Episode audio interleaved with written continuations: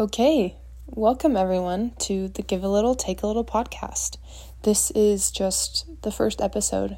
I'm Isabel Ballantyne, and the purpose behind this podcast is for an English assignment actually um, to research and to understand more about a topic.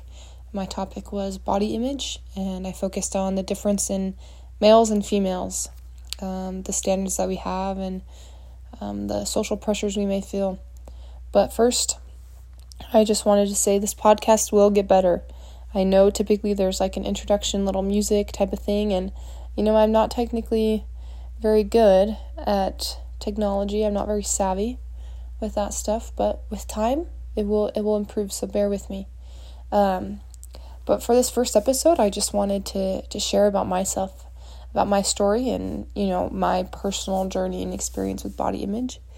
Um, and so wow, it's tiring, I guess. Um, it all kind of started for me when I was younger. Um, I was very, very skinny. I remember I have this distinct image in my head at a dance recital, and I just remember feeling so, so small. Um, and I remember people always saying, you know, you don't eat enough. You you need to put some meat on your bones. Don't be so picky. You know, stop eating this and start eating that. You know, whatever way it was, it was it was always kind of there for me um, just constant comments about you know how I looked. I was just too skinny, and I remember um, as time went on, I just desired so much to just like gain some weight, you know, develop more, and it was kind of hard because I just wasn't. I would eat and eat and eat, and you know nothing nothing was happening for me. And it wasn't even that I was a very active kid. Like I didn't I didn't play any sports or anything. I, I was outside and whatnot but um, you know, I pr- lived a pretty average lifestyle. Um, and I remember after hitting puberty, you know, in junior high, I started to started to grow and develop naturally, like girls do, like males do as well.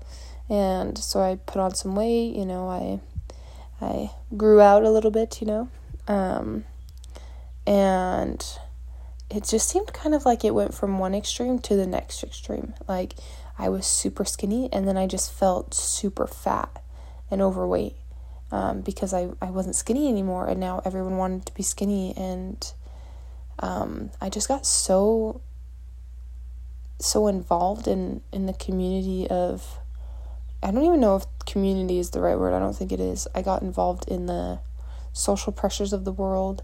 You know, you look at social cliques in school and you see you see what those people look like, right? They typically look the same. Um, popular kids are, you know, the jocks are tall and and strong, muscular. You know, they they walk with confidence. You know, the girls are tall, pretty hair, makeup done well, and you know they're skinny. They're skinny and they have nice clothes. And I was shopping from DI and eating pasta every night because my family couldn't afford more. You know, and so if that's your routine, you know, that's what you're portraying at school. And so I always had this struggle with with my body, with the way I looked and you know, being accepted by others. I so badly wanted to just feel loved by others and be accepted and not feel like I was gross and disgusting. And so this went on for you know, since being called skinny in the beginning, it just progressed and progressed. Um, and I never really like thought about it too much as a problem um, it kind of just felt like it was normal, and it still kind of does. Um, but sorry, got another yawn in there. Um, you know, time would go on, and it would be something new. You know, I'd either try and, you know, work out and eat healthy, or I would just decide, oh, I'm just gonna change my clothes, or I'm gonna cut my hair and diet, or you know, whatever it was. The the standards were always changing. Um, and I remember after uh, my ninth grade year, I moved from from one city in Utah to another, Herriman, and I started going to school there. And I made some good friends. And this one girl, one of my best friends now, her name's Leah. She she really helped me. She is probably the person that I've opened up the most about this. Um, you know, looking at myself and feeling absolutely disgusted by it, by my body, the way it looks when I sit or when my, my shoulders are too far forward and I have a hunch in my back or, you know, whatever it is. Um, and so I remember bringing this up to her and she was just like, Me too. Like, I, I feel you. I feel the same way sometimes, and it's hard. She gave me some awesome books to read. She was always there and supportive when I needed it, um, and reassured me that my body does not define who I am. Um, and so that was a big help. Um, although through high school, I was always still seeking acceptance. I was changing my hair so much. I went from red to pink to silver to blonde to brown. You know, it was just constant change because I couldn't find what I was comfortable in. I couldn't find, you know, what was going to make me fit in. And I think that's because, you know, the expectations, the standards were always changing. At least that's what it felt like. It felt like, you know, okay, I finally got the courage to to color my hair pink like all the other girls and that trend was long gone. So it was time to move on to the next. And it was hard and you know, I didn't have money. I was I was a high school student, you know, working a minimum wage job. You know, I couldn't go buy expensive clothes or anything, so I was thrifting my clothes. I was still trying to figure out my style, my way of wearing clothes and what what is me and what isn't.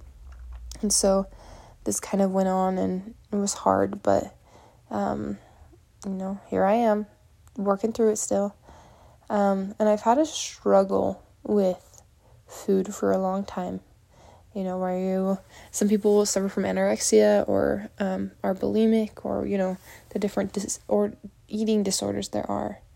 Um, I've never struggled with any of those, um, but I do have, I would call it a negative relationship with food where I kind of let it control me. Like, oh, if I, you know, eat this one bad thing, then I can't eat another one because then I would just, I would just ruin everything. Everything would be over. So I kind of let it control me for a long time, and even sometimes it still creeps back up on me. Um, but really, um, the best thing that has happened is just trying day in and day out to love myself, to see myself, you know, as who I am and what I can accomplish, and especially how, you know, God sees me. I know that He is loving, and I know that He sees me as someone who is trying their best and who is worthy of others' love and acceptance. And I think that's what's important is we live in a, a society where you're accepted by you know the money in your pocket or the cars you drive or whatever it is you know the different standards that there are floating around um, but really um, what's most important is to not be accepted by others but to be accepted by yourself and to love yourself and to to be happy for who you are and what you enjoy to not compare you know hobbies or athletic ability or height or weight or you know hair color whatever it is even though we tend to to get there. Um, there is a quote. Um, I'm not sure who it's by, but it does say comparison is the thief of joy. Um, and I think that's true. I think if you are listening to this and you catch yourself and you recognize, oh, I do compare a lot, you realize you're just not that happy. I know that I am not that happy when I compare. I sometimes get prideful and I think, oh, you know, I, I do look a little bit better than them, or oh my gosh, like I I'm a little bit bigger than them. Like, that's horrible. But really, it's not horrible. We are all built different genetically. Like, some of us, it's just we can't lose weight past a certain point, or some of us gain weight faster. It's it's different for all of us, but having one cookie cutter um, expectation for everyone when everyone's different is really hard. And as much as we're told that that's not how it should be, we still think that way. And I think that's fine, you know, right? We all have to figure out how to work through it for ourselves it's a lot easier said than done, but with the effort becomes comes reward, right? So I guess my story is kind of that I have struggled a lot with my body, with the way I look, and with the food that I eat. But I realized that my happiness is way more important than satisfying others. Because if others really love you, they will love you for who you are. Even if you put a, you know, the freshman 15 on, or even if you lose the freshman 15, or you know, if you down a burger in two minutes, whatever it is, like those people should love you for who you are. And you should love you for the capability that you have to down a burger in two minutes. You know what I mean? Like that is talent. It's amazing what our bodies can do if we if we let them, if we give them the energy and strength that they need. Um, and so I'm just I'm grateful for that, and I'm grateful that I can share my story and have others share their stories, because we oftentimes can be alone and feel alone. Um, but we're not alone. And so the podcast is give a little and take a little for a reason. Because as we give a little of ourselves, of our experiences, others can take from that and apply it.